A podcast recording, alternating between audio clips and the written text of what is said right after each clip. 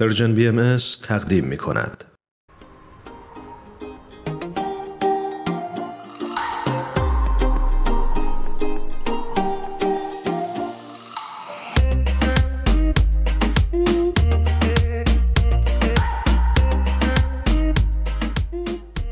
شنونده های خوبمون دوستان عزیزمون یک خبر خوب داریم براتون جناب دکتر نظام الدین میساقی رو روی خط داریم.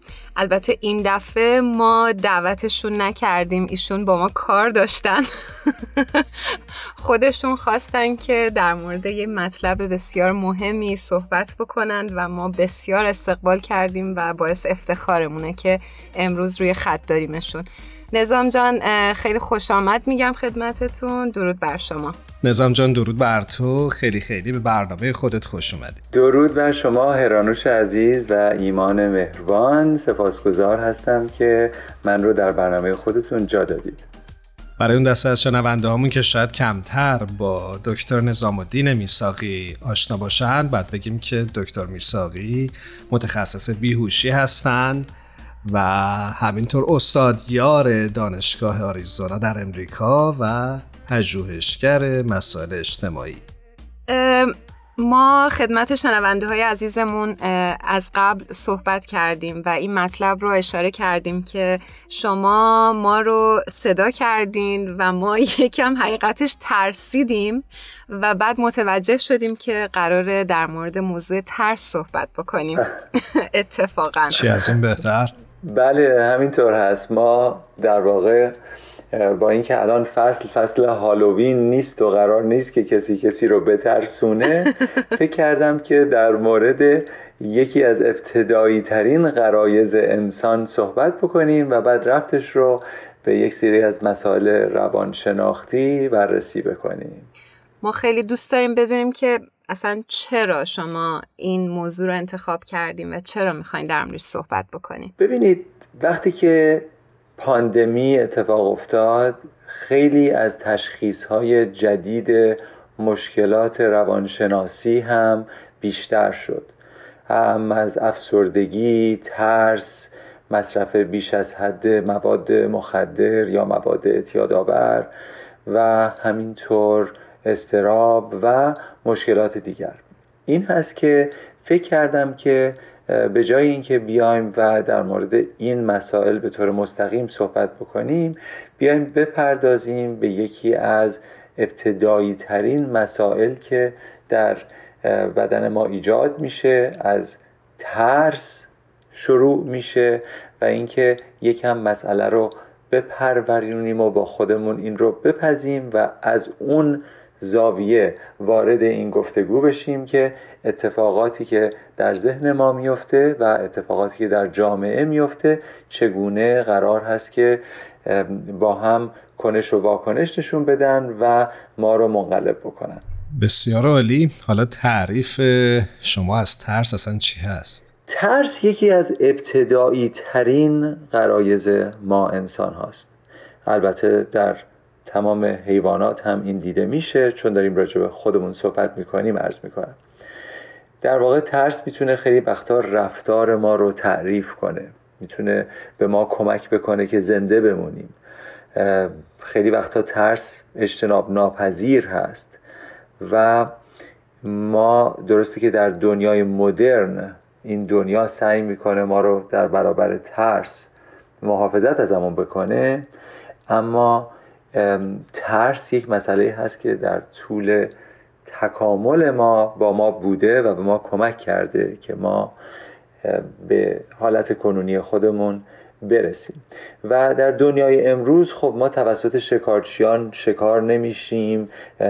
خیلی لازم نیست برای بقای خودمون بجنگیم در قار و در جاهای بیرون و مزرعه در معرض درندگان نیستیم.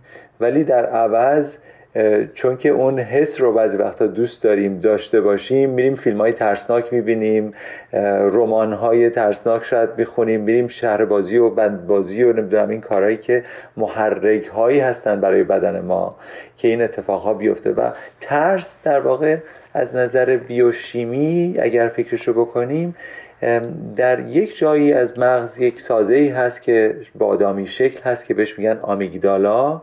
و در اون هسته های خاصی وجود داره و این عامل حس ترس و واکنش های بیدرنگی هست که ما بهش نشون میدیم. در واقع به آمیگدالا می‌تونیم بگیم مرکز هشدار مغز و این ترس یک خیلی وقتا یک واکنشی هست که ما روش کنترل نداریم. یعنی وقتی که ترس به ما میاد واکنشی که در بدن ما ایجاد میشه خارج از کنترل ما هست. خیلی ممنونیم ازتون.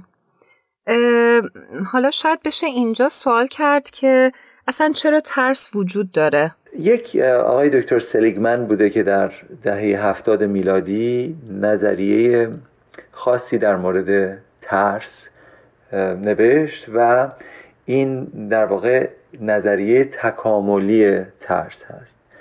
و بر این باور بود که انسان ها تمایل به ترس از چیزهایی دارند که منبع خطر بودن برای آبا و اجداد ما این آقای دکتر پیشنهاد کرد که ترس افراد مبتلا به فوبیا مثلا منعکس کننده یادگیری های تکاملی برای ترس از یه سری رویدادها و موقعیت هایی بوده که برای بقای ما به عنوان انسان تهدید ایجاد می کردن. درسته. حالا مثلا فکر بکنید که تهدید حیوانات تهدید از ارتفاع اینها رو وقتی که انسان اولیه می‌دیده اونهایی که درشون ترس ایجاد می شده و اینها با احتیاط بیشتر رفتار می‌کردن اونها بقا پیدا کردن و ما وارثان کسانی هستیم یا نوادگان کسانی هستیم که در اونها این حس وجود داشته و این حس تونسته که از اونها محافظت بکنه در برابر تهدیدهایی که در فضای خودشون می‌دیدن. در واقع ترس ها ذاتی شدن. ولی فکر کنید که ترس های معاصر ما مثلا دوچرخه می‌تونه ترسناک باشه چون ممکنه که شما آسیب شدیدی ببینید اگر تصادفی باش بکنید. یا تجهیزات الکتریکی که خراب باشن یا مثلا اسلحه اینها رو وقتی ما می‌بینیم نمیجهیم. احساس ترس نداریم چون از نظر تکاملی اینها خیلی جدید هستند. ولی وقتی که مار یا اغرب می‌بینیم حتی یک کودکی که تا حالا مار اغربم ندیده ممکنه بهش واکنش نشون بده. یعنی اینها در ژنشون این گونه واکنش ها موفقیت آمیز بوده برای بقای نسلشون. چه جالب. مرسی از توضیح که دادی نظام جان. داشتم فکر می‌کردم که خب پس ترس می‌تونه خیلی جاها یک عامل مفید باشه برای بقا. کجا میشه گفتش که این ترس دیگه از حالت عادی و نرم عادی خارج میشه و به سمت اختلال پیش میره؟ منظورم اختلال روان هست. ایمان جان سوال بسیار خوبی است و ببینید وقتی که ما در فضایی هستیم که در اونجا تهدیدی رو می‌بینیم در واقع نقطه مخالف اون تهدید و ترس رفتن به یک جای امن هست. ممکنه که شما بگید که ترس نقطه مقابلش شجاعت هست. ولی این در واقع از نظر فیزیولوژیک این گونه نیست. اون انسان اولیه که میترسیده نقطه مقابل ترس براش جایی بوده که در اونجا احساس امنیت می‌کرده. حالا اینها معادل های امروزی هم دارن چون ما در شرایط کنونی هم در جاهایی قرار می‌گیریم که در که ترس رو تجربه می‌کنیم و بعد دنبال امنیت هم میگردیم. در مورد اون بیشتر امروز امیدوارم بتونیم صحبت بکنیم.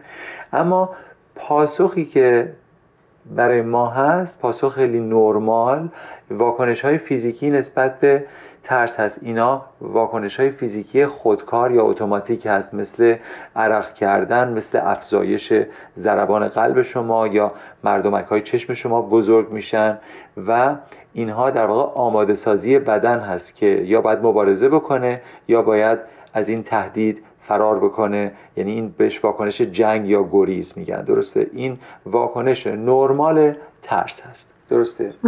اما چی میشه که بعضی وقتها یه چیزی که خیلی نرمال هست برای آدم همینطوری میمونه و اون وقت موجب اختلالات خلقی که معادلش میشه مود دیسوردرز میشه.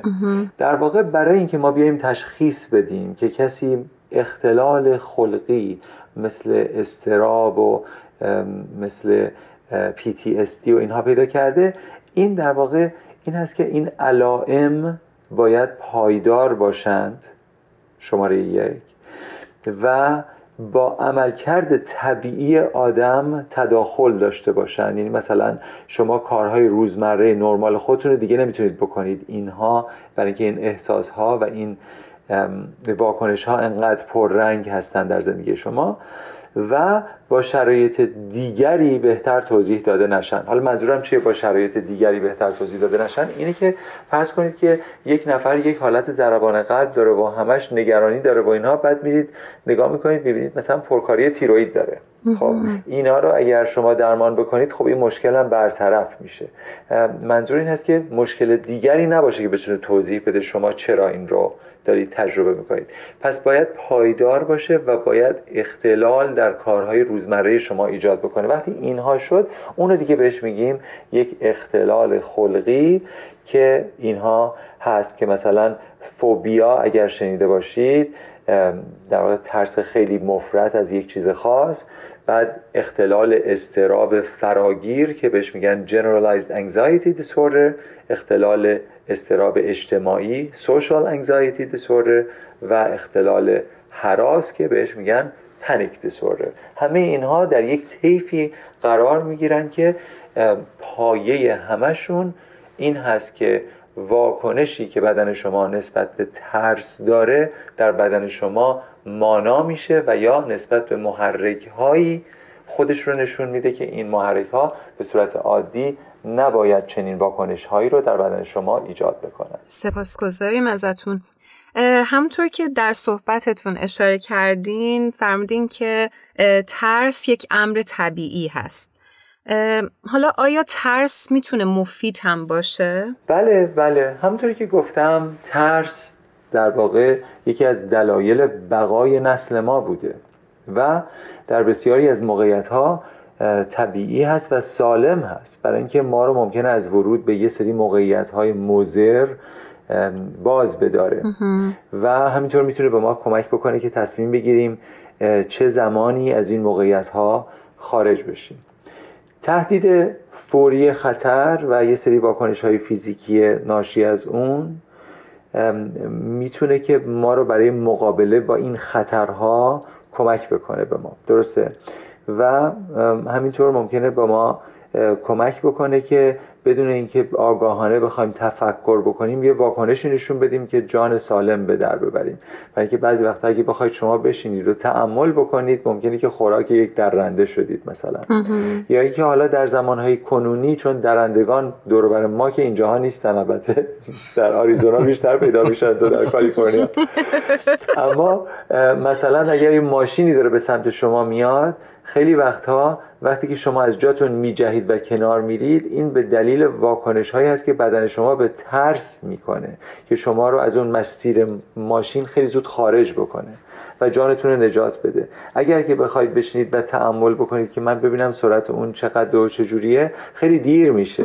برای همین ترس اتفاقا یه امر واکنشی هست که خیلی زود شما بدنتون رو وادار می‌کنه به کارهای خودکار. این اتفاقا خیلی مهم هست. و برای شما همینطور ترس از یه جهت دیگه هم خوب هست. این هست که ما حس ترس رو در دیگران هم می‌تونیم تشخیص بدیم. و مثلا در کودکان کسی که مادر هست در صورت کودکش چون ترس و واکنش به ترس رو می‌بینه اون وقت می‌تونه دلسوزی بیشتر و همدردی بیشتر نشون بده و احساس امنیت بیشتری به اون کودک بده یا به یک انسان آسیب پذیر بده. برای همین از این نظر هم ترس مهم هست چون نه تنها خودمون تجربه می‌کنیم بلکه تجربه دیگران رو هم می‌تونیم مشاهده بکنیم و در مقام کمک به اونها بیایم. ممنون و سپاسگزارم ازت نظام عزیز که ما را با مقوله و مفهوم ترس آشنا کردی. این بحث می‌تونه ادامه پیدا بکنه. بذار ازت قول بگیرم که هفته آینده هم همراه بشی با پادکست هفت و ما موضوع ترس رو در ابعاد دیگهش به خواهیم میخورده کندوکاو بکنیم راجبش و بررسیش بکنیم با هم. حتما من در خدمت شما خواهم بود و سپاسگزارم از این فرصت که این گفتگو رو با هم انجام دادیم. بسیار عالی.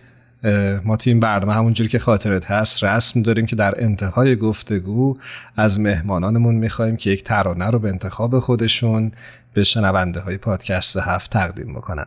به همون رسم دوست داریم که شما هم امروز یک ترانه رو به شنونده های این برنامه تقدیم کنید. حتما. یکی از خواننده های که من جدیدا خودم باش آشنا شدم و به نظرم در ایران هست روزبه نعمت اللهی هست.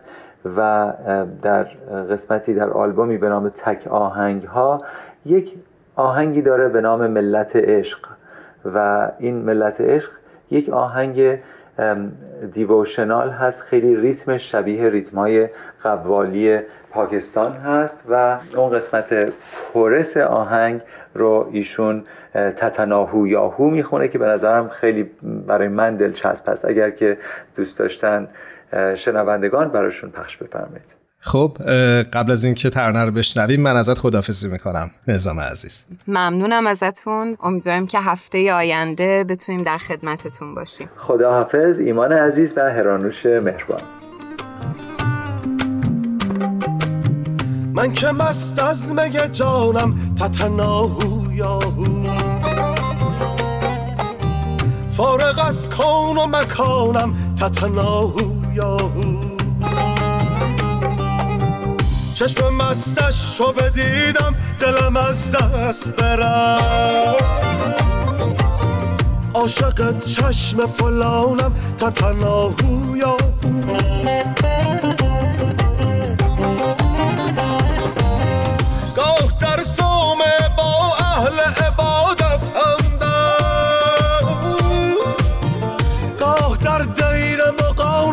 تتناهو یاهو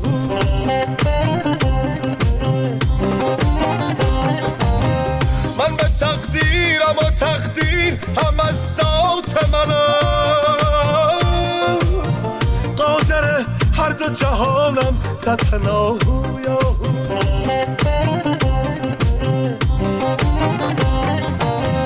تن به تن ذره به ذره همه انبار منم خورشید نهانم تتناهو یاهو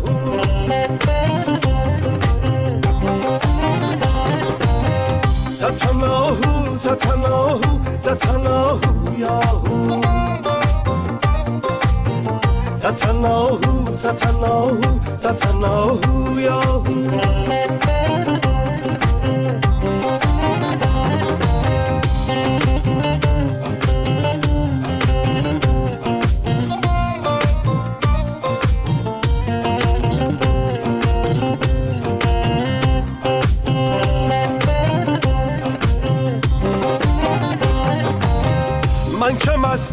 مگه جانم تتناهو یاهو فارغ از کون و مکانم تتناهو یاهو چشم مستش چو بدیدم دلم از دست برم. عاشق عاشق چشم فلانم تتناهو یاهو